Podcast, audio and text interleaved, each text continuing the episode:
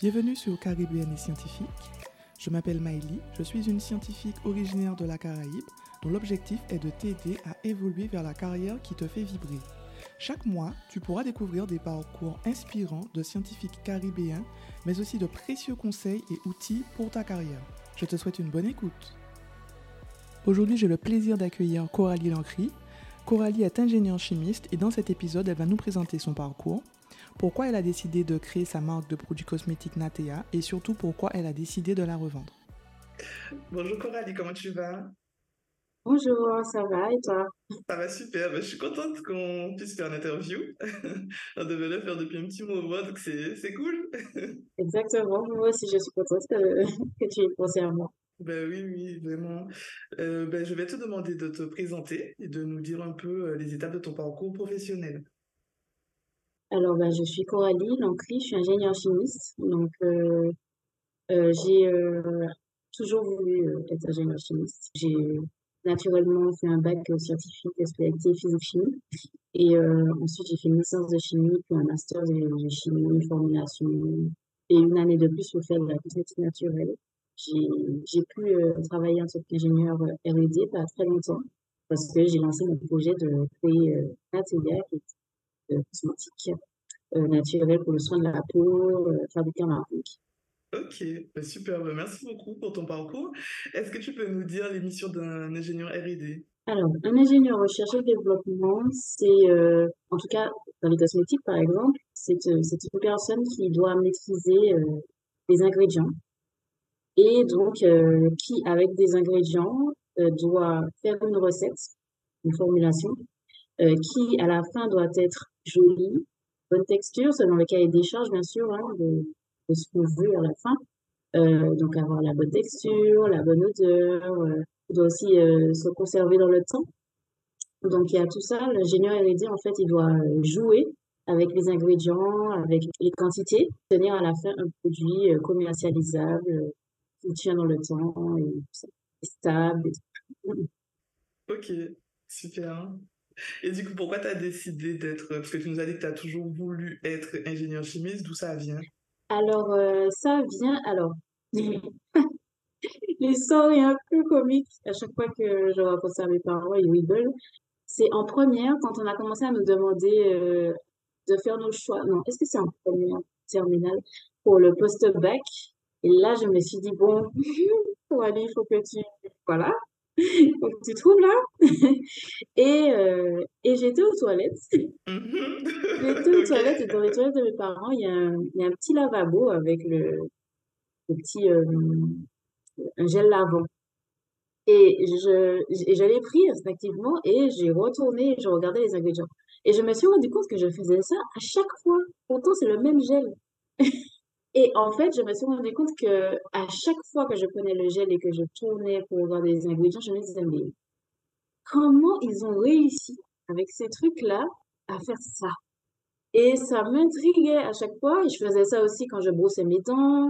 Chaque fois, je retournais le dentifrice et je lisais. Ça n'avait aucun sens pour moi, mais je me disais, mais franchement, mmh c'est, mais c'est trop génial. Les gens, ils ont mis des trucs et ça a donné ça. Trop bien. et je me suis dit, tiens, en fait, est-ce que, et voilà, c'est comme ça que c'est venu en fait. Hein. Je me suis renseignée, je me suis dit, euh, euh, franchement, honnêtement, j'ai tapé sur Internet, c'est qui qui fait les dentifrices? Mais vraiment tout bêtement. Et euh, j'ai vu qu'en fait, voilà, pour faire ce genre de produit, c'est de la chimie. Donc, j'ai regardé mes notes, j'ai vu que, ouais, je te fais en chimie en plus. Ben oui, mais oui, mais c'est bien, c'est bien. Donc c'est vraiment parti d'un intérêt pour euh, voilà des choses de au quotidien. Oui, ouais, ouais, ouais. Et je me rendais pas compte, hein, mais je, je fais ça depuis longtemps en fait. Euh, regarder euh, derrière les ingrédients. À quel âge Ouais, ben non, tu étais vers la terminale, donc ouais, tu étais assez jeune quand même. Oui, mais je pense que je, je, le fais de, je le faisais déjà avant. C'est juste que je me rendais pas compte, voilà. Mmh Ouais, quand on dit pour trouver ce qu'on veut faire, regarder les petites choses de la vie que vous faites, c'est vraiment ça, en fait. C'est hein. exactement mmh. ça, parce que les gens normaux, eux, ils prennent leur portable aux toilettes. Moi, je, je relis encore et encore la même étiquette. Excellent. Non, mais c'est super, hein, c'est super. Alors, tu nous as dit que tu as créé ta gamme cosmétique Natea. Est-ce que tu peux nous en parler? Oui, alors c'est parti. Alors, pour euh, le remettre le contexte, euh, moi j'étais une enfant précoce. Donc, euh, dès 9 ans, j'avais déjà mes règles, j'avais des seins. Et bien sûr, ce qui va avec le package, c'est l'acné. Et, donc, j'ai eu de l'acné très tôt et, très, et jusqu'à très tard, en fait. Et quand je suis partie pour faire mes études, j'en avais encore. Donc, j'ai commencé la chimie, bien sûr. Ouais, j'ai kiffé, hein, je savais que je savais que je m'étais pas trompée. Et donc, j'ai commencé à faire des, des petites choses chez moi euh, et tout ça. Et en fait, c'est là que ça a fonctionné pour moi parce qu'il faut savoir que je, j'embrasse ma mère parce que les dépenses qu'elle a dû faire en dermato, c'est un truc de fou. Pourtant, euh, je pense que ça a un peu euh, sta- sta- stagné l'acné, on va dire ça comme ça, mais ça n'a jamais Mmh, traité. Oui, je vois ce que tu Ça veux n'a dire. jamais Ouais. disparu, en fait. Et, euh, et ben, c'est quand j'ai commencé à faire mes cosmétiques euh, pour moi, mes cosmétiques naturels, que ça a marché. Mais vraiment, euh, d'un coup, en, en deux semaines, c'était... Et du coup, j'ai, Ah ben, j'ai, ouais, c'était aussi ouais, rapide? Ah ouais, c'était deux semaines? très, euh, je me souviens. Alors, en plus, moi, j'avais pas, j'avais pas remarqué. Et c'est mes copines étudiantes qui me disaient, mais, mais t'as fait quoi ta peau? Parce que franchement, il se passe quoi là? Et, euh, et, et c'est là que j'ai capté, effectivement, j'ai, plus ils sont passés où? Et en fait, j'ai continué du coup, et, et comme elles ont vu les résultats, elles m'ont, elles ont commencé à me demander d'en faire pour elles, Mmh, mhm. aimé tout ça, j'ai continué. Et, et, et elles ont commencé à m'encourager à, à lancer, euh, je n'ai jamais, je ne t'ai jamais dit que je serais un jour entrepreneur. Ok, C'était pas, il y en a pas dans ma vie. Donc, euh, mais je me suis dit, si je lançais quelque chose, ce serait en Martinique, c'était sûr. Donc, il fallait que je rentre. ok. Et donc, du coup, Natea, est-ce que tu peux nous dire en deux mots ce que c'est pour ceux qui connaissent pas? Après, je pense qu'en Martinique, ils connaissent bien, mais peut-être pas sur les autres îles de la Caraïbe. Alors, Natea, c'est une marque de cosmétiques, euh, donc soins de la peau, euh, naturels, fabriqués en Martinique à l'extrait de goyave. Donc, euh, ce sont des, des soins, comme je disais, de la peau, donc tout ce qui est gel nettoyant, crème, euh, crème de jour, crème de soir, euh, démaquillant, etc. Et, ce- et donc, ce sont des formulations qui étaient entre 98 et, et 100% d'origine naturelle, avec des ingrédients choisis par mes soins. donc, euh, naturel. C'était très important pour moi. Et donc, à l'e- à l'extrait de, de Goya, j'avais envie de mettre en avant, en fait, euh, les fruits euh, de la Caraïbe. Mais justement, j'allais te demander pourquoi la goyave? Alors, la goyave, euh, j'avais envie de me démarquer. J'avoue, j'avais envie d'un peu de sortir de, de ces fruits que finalement, en fait, des fruits de la Caraïbe, mais au final, les marques euh, nationales aussi font appel à ces fruits-là, comme l'avocat, la mangue. C'était du vu et revu, et moi, j'avais envie vraiment de faire découvrir d'autres fruits. Donc, euh, j'ai eu la chance pour mon master de, mon master 2, mon stage de fin d'études, de pouvoir euh, être dans un entreprise, un labo, qui faisait des études sur les fruits et les légumes locaux. Et c'est en faisant ce stage que j'ai aussi découvert que euh, y avait plein de fruits qui étaient très bien pour tout, hein. Mais euh, pour la peau, la goyave était très bien parce que euh, du coup, elle est très très riche en vitamine C et je sais pas. En fait, quand je le dis, c'est vrai que les gens sont surpris, mais la, la est beaucoup plus riche en vitamine C que l'orange. Mais c'est en fait, c'est un cliché, en fait, puisque tout le monde dit toujours euh, l'orange, l'orange, mais c'est... Voilà. Mais totalement, Mm. totalement. Il y a, il y a, a... D'ailleurs, on a d'autres fruits hein, qui sont plus riches que C'est l'orange. exactement. Et on, on se cantonne à l'orange, donc tout le monde te dit, ouais, le matin, prends ton orange, alors que tu peux prendre d'autres clair, choses. exactement. Et, et non, mais c'est fou. Et, et moi, j'étais du coup étonnée. Et, et en fait, la vitamine C aide euh, à réduire les taches, aide à réduire, euh, enfin, aide, aide aux soins de la peau, tout simplement. En faisant mes recherches, j'ai trouvé que, euh, notamment dans l'océan Pacifique, euh, ils euh, utilisaient beaucoup la goyave avant. Déjà sur leur peau directement pour prendre soin de leur peau, pour, faire effet peau neuve, c'était déjà du soin ancestral. Je, n'ai rien inventé.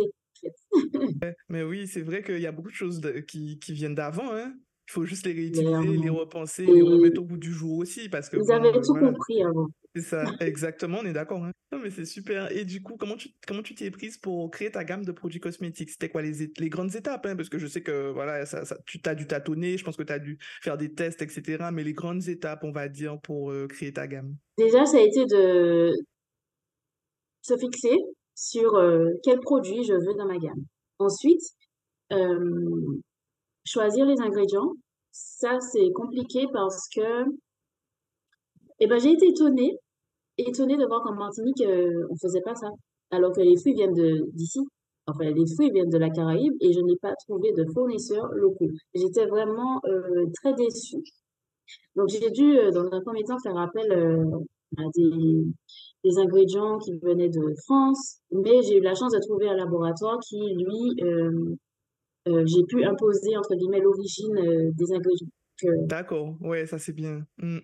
Mais c'est vrai que c'est dommage quand même qu'il y ait pas, en enfin, en Martinique, en Guadeloupe, enfin en tout cas dans la enfin peut-être qu'il y a dans les autres îles de la Caraïbe et qu'on sait pas, mais en tout cas en Martinique et en Guadeloupe, c'est dommage qu'on puisse pas avoir des matières premières comme ça pour, parce que c'est il y en a quand même. C'est c'est même pas dommage, je trouve ça très Ouais, c'est choquant et. Mmh, oui, surprenant. c'est C'est c'est fou comment c'est les fruits viennent d'ici, genre, je comprends C'est pas. clair, c'est clair, ça n'a pas de sens. ouais, ça n'a pas de sens. Mais heureusement, aujourd'hui, il y a de plus en plus de de laboratoires qui D'initiative, ouais, émergent. de laboratoire oui. Ouais, je pense au laboratoire Valogétal en Guadeloupe. Un laboratoire qui s'appelle Biostratège en Guyane. Heu, elle, elle fait des trucs vraiment géniaux, franchement et heu et enfin, franchement, enfin. Mais en fait, moi, à cette époque, il y avait pas et donc j'ai dû faire appel, heu, à un laboratoire là-bas. Donc le choix des ingrédients était important et en fait, il faut savoir que, par exemple, heu, je me disais: «Bon, je peux pas peut-être trouver dans la petite dans la petite Caraïbe, mais la grande Caraïbe, heu, comme, heu, le Brésil et cetera, j'aurais pu trouver» et en fait, j'ai trouvé, Mmh mh. mais ils n'ont Mmh pas mh. la même réglementation que nous. Donc ce qu'ils appellent bio, c'est pas ce qu'on appelle bio. C'est ce que j'allais te dire. Ouais, exactement, ouais. Parce qu'en en fait, on se on se rend peut-être pas compte, mais on a quand même une force, heu, au niveau des réglementations qu'on a ici. Alors c'est contraignant, c'est sûr, mais ça permet quand même d'assurer, heu, un produit sain pour, heu, la population, en fait. Parce que c'est pas du tout les mêmes, de ce que j'ai vu, c'est pas du tout les mêmes réglementations qu'il y a là-bas, hein. Même au niveau de ce qu'on consomme, c'est-à-dire que, bah, bah, voilà, c'est ça, c'est les ingrédients, donc forcément, c'est soit on les consomme, soit on les utilise en produits cosmétiques. Donc heu, mmh. Exactement, les les la leur réglementation n'est pas la même. La réglementation européenne, c'est la plus, heu, on va dire stricte et c'est très bien parce que vraiment, heu, je me souviens, j'ai demandé à une entreprise des échantillons.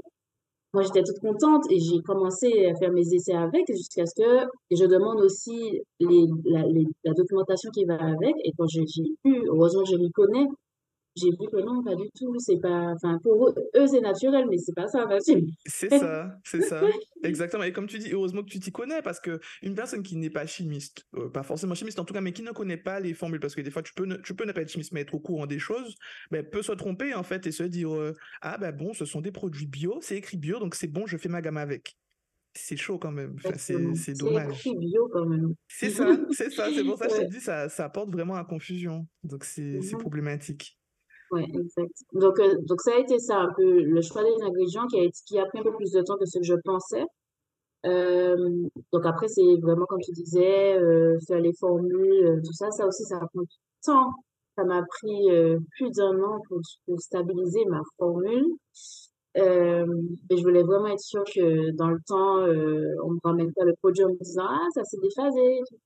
Donc voilà, j'étais assez stricte avec moi-même sur ça. Donc ça a été ça et ensuite, heu, aussi ce qui prend du temps, c'est quand tu as finalisé le produit, il faut l'envoyer, heu, dans des laboratoires agréés. Heu, il y en a pas ici, tu l'envoies là-bas, tu leur envoies des échantillons et eux, ils font des tests. Donc tests de conservation, des tests, de irritation cutanée, oculaire et cetera. Mmh et c'est eux qui te disent si ton produit peut être mis sur le marché. C'est eux aussi qui te disent, la date qu'il faudra indiquer sur le produit parce qu'il y a des produits, enfin peut-être, heu heu, c'est pas toujours qu'on regarde, ce petit logo, mais c'est indiqué combien de temps le après ouverture, tu peux l'utiliser et et ça, c'est eux. Et donc, euh, ça, non seulement c'est un coût, mais en plus, ça prend du temps parce qu'il faut tester sur trois mois, six mois, des fois un an. Donc, ouais. Ok, ben super. Et donc, tu nous as dit que tu avais plusieurs produits. Est-ce qu'il y en a un qui a particulièrement particulièrement mieux marché que, que les autres, ou est-ce que ta gamme, elle était assez homogène en termes de, de rentabilité? J'avais deux best-sellers. Dans un premier temps, j'ai sorti quatre produits. J'avais deux best-sellers, le gel nettoyant et la crème. Vraiment, je ne saurais pas dire lequel qui, qui s'est le plus vendu. J'aurais presque tendance à dire? Le gel nettoyant? Parce que c'était un gel nettoyant qui, euh, qui régulait le sébum. À force de l'utiliser, euh, non seulement ça n'asséchait pas la peau, mais à force de l'utiliser, on voyait bien que les personnes qui avaient tendance à avoir la peau ou euh, euh, tendance acnéique avaient vraiment une, des résultats. Après, j'ai sorti une huile et là, là, c'est elle qui a dépassé tout monde. C'est- C'était en fait euh, un complexe d'huile, de plusieurs huiles bio, 100%, Ok. et, euh, et parfumé, donc, euh, et parfumé avec des parfums naturels. en fait. Ça sentait très bon et on pouvait l'utiliser sur les cheveux, sur le visage, sur le Ah ben corps. oui, ouais, j'aime bien les produits comme ça, un peu tout usage qu'on peut mettre sur les cheveux, le visage, le corps, c'est super. Mm. Exactement. Et du coup, et, j'avais euh, choisi des huiles qui avaient aussi un indice solaire. Donc, c'est des, une huile qu'on fait également mettre euh, quand on était exposé au soleil pour protégé. Ah ouais, plusieurs utilisations, donc c'est normal. T'as bien choisi, t'as bien créé ton produit. Ouais. Après, j'avais, j'avais aussi cette, cette démarche de créer, créer des produits deux ans en un, trois ans un. Mhm, Euh, Oui, je trouve que c'est bien. tous Mm. parce que euh, pour plusieurs raisons, déjà au niveau écologique, mais même quand on n'est pas, euh, quand on n'a pas ce, ce petit euh, voilà, désir euh, de protéger la planète, euh, ne serait-ce que pour le porte-monnaie. Et puis, euh, moi, j'avoue, je déteste avoir dix mille produits là, parce que moi, j'aime pas le gaspillage. Donc, je me sens obligée de finir le produit que finalement qui ne me va pas, machin, bon, bref. J'avais vraiment à cœur de faire des produits euh, deux en un, trois en un. Ce qu'on m'a déconseillé d'ailleurs, puisque plus tu fais des produits dans une gamme, plus tu as, tu as des choses à vendre, normalement tu chiffre d'affaires. Oui, mais- si c'est pour vendre, pour vendre, euh, bof, hein. Donc moi, je trouve que ta stratégie a été très bien. hein. En tout cas, euh, moi, ça me parle. Après, peut-être que ça parle pas à tout le monde, mais je trouve que c'est très bien. Mm. Ok, ben, alors, je sais que euh, tu as vendu ta marque. Est-ce que tu peux nous en parler? Alors, euh, je dirais que ça doit faire un an que je, depuis euh, ouais, juillet dernier, juillet 2022, que je me commençais à me poser des questions. Parce qu'en fait, il faut savoir que je pense qu'il n'y a que les entrepreneurs et les gérants d'entreprise qui ce que je vais dire là.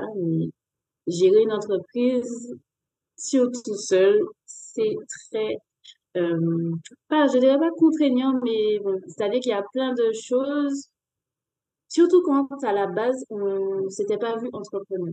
Moi, je suis ingénieure chimiste, je suis scientifique et je me suis retrouvée à faire des choses. Bon, forcément, c'est pour son projet, donc on le fait avec plaisir, il faut le faire. Et, euh, la compta, euh, les livraisons, les commandes. Euh, bon. C'est, voilà, au bout d'un moment, au bout de quatre ans, je commençais à me dire qu'en fait, j'avais le temps, j'avais plus le temps de créer. Donc, le but, c'était quand même mhm. Ouais, je vois ce que tu veux dire. Alors que C'est ce que que j'aime faire faire. et j'avais aussi envie de créer d'autres gammes pour euh, d'autres types de peau et j'avais pas le temps. Et donc, euh, en fait, on se retrouve à tout le temps être, euh, être dans le, ça, l'administratif, les factures à relancer, euh, les livraisons à faire, les réseaux sociaux. Alors ça, ça prend aussi énormément de temps. Ah ouais, c'est clair. La partie marketing. Ça arrivait que je colle les étiquettes, que je fasse les cartes. Et au final, euh, moi, j'aime bien prendre plaisir dans ce que je fais. Et là, j'avais plus plaisir. Et, et en plus, j'étais coincée parce que au niveau de trésorerie, j'arrivais pas, même au niveau de temps, au niveau de trésorerie, j'arrivais pas à développer la gamme pour aller plus. Donc, Je euh, comprends ce que tu veux dire. Donc en fait, tu étais dans une sorte de voilà, euh, c'est super, ça fonctionne. Donc mais t'avais pas non plus la trésorerie suffisante pour embaucher parce que ben voilà, ça reste quand même une gamme euh, en Martinique même si je suppose que tu as dû vendre aussi euh, enfin autre part, mais je comprends ce que tu veux dire parce qu'en fait, ça te limitait. Si par exemple tu avais eu plus de trésorerie, tu aurais embauché, ça t'aurait dégagé du temps, mais derrière si tu peux pas avoir cette trésorerie là, tu dois tout faire, donc tu prends plus plaisir. Donc c'est un cercle Il faut vicieux. savoir aussi que le Covid est passé par là. Alors, le Covid au départ a été très bénéfique parce que les gens étaient chez eux et qu'ils commandaient. Euh, en tout cas, moi, moi, je sais, le click and collect, euh, vraiment, ça m'a servi. Sauf qu'après Covid, les gens n'avaient plus, alors, soit d'autres priorités, soit plus d'argent, soit, en tout cas, tout a augmenté. Il y a eu plein de choses en même temps. Prendre soin de son visage, c'était vraiment secondaire. Et il y a eu ça aussi qui a joué sur la trésorerie. Donc, euh, bon, ça, moi, je suis arrivée aussi à un stade euh, dans la vie, t'es début trentaine, euh, t'as envie d'être stabilisé, t'as envie, comme les autres, entre guillemets, de mettre de l'argent de côté, de voyages et tout ça. Et donc, euh, j'avais envie euh, d'arrêter. Mais je trouvais ça dommage d'avoir fait tout ça et que ça s'arrête. Et comme par hasard, j'ai eu une possibilité de pouvoir vendre. Ok. Et du coup, c'est les personnes qui sont venues vers toi? Ce sont des acheteurs qui sont venus vers toi ou est-ce que tu les as rencontrés ou euh, Euh, alors, c'est-à-dire que je les, je les ai rencontrés, mais c'était pas dans ce cadre-là, à la base. Et c'est en parlant que je disais que, ben, va d'arrêter, qu'ils m'ont dit, ah, on est intéressé. Voilà. Ah, Et ouais, ça fait.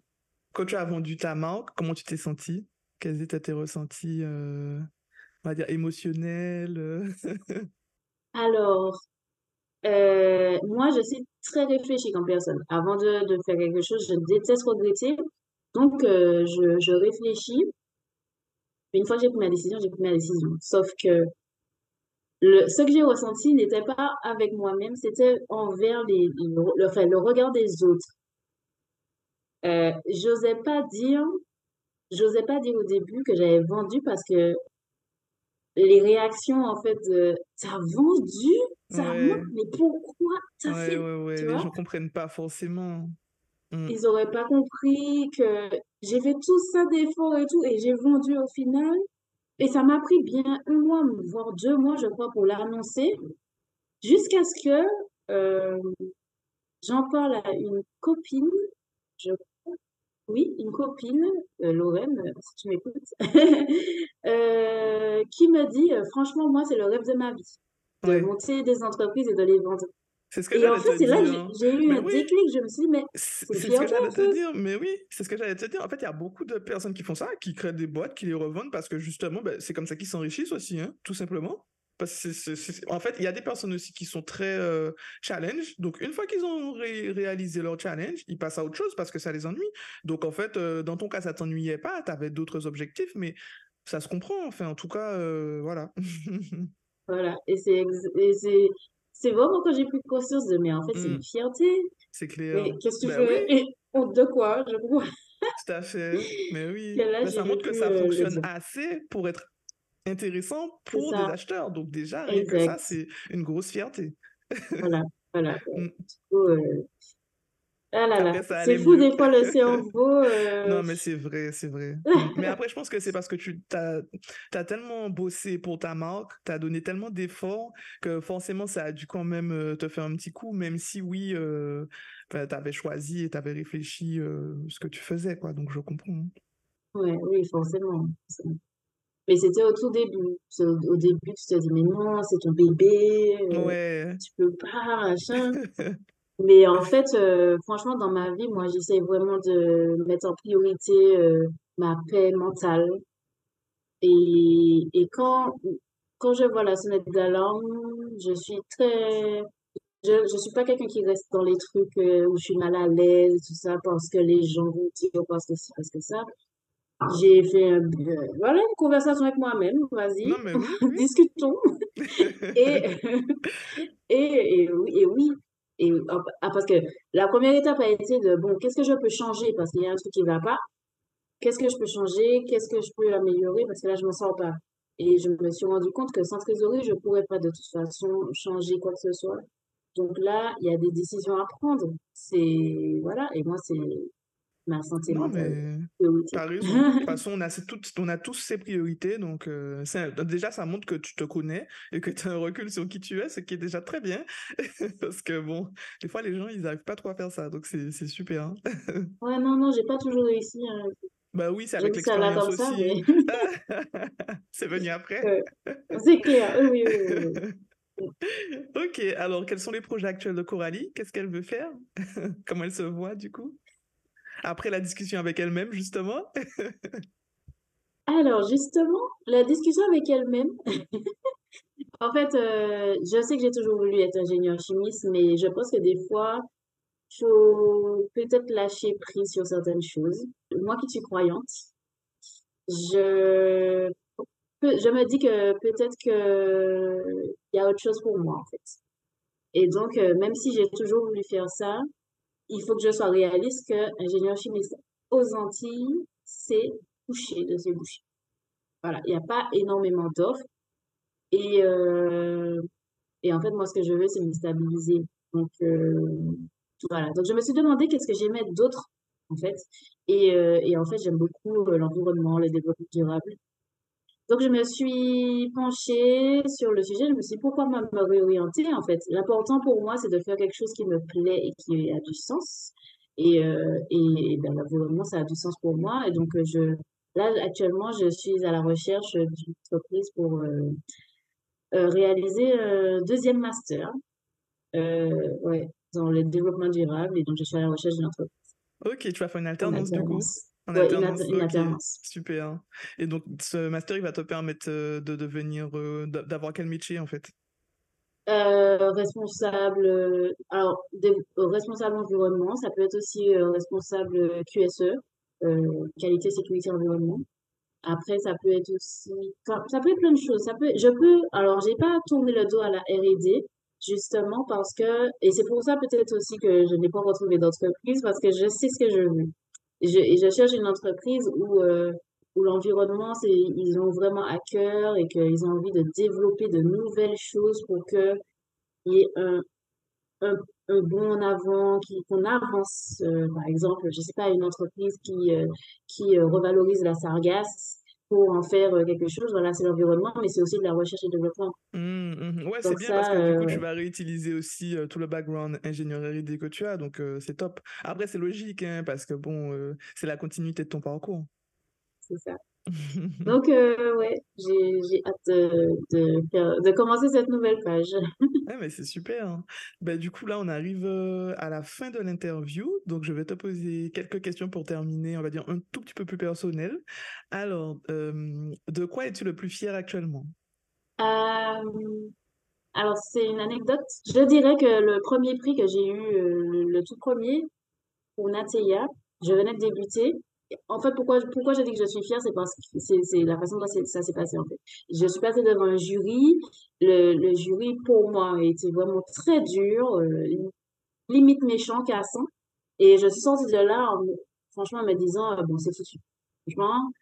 Et vraiment, en plus, c'était au début, franchement, ils, m'ont cassé sur le projet. Enfin, bref. Et, euh, donc, à la remise des prix, on devait quand même tous être là. Moi, je- limite, je me suis forcée à aller, vraiment. Je me suis dit, bof. euh. Et je me souviens, dans ma voiture, je me suis dit, je vais pas mettre de talons. Je vais mettre des sandales, de toute façon, euh, à quoi bon?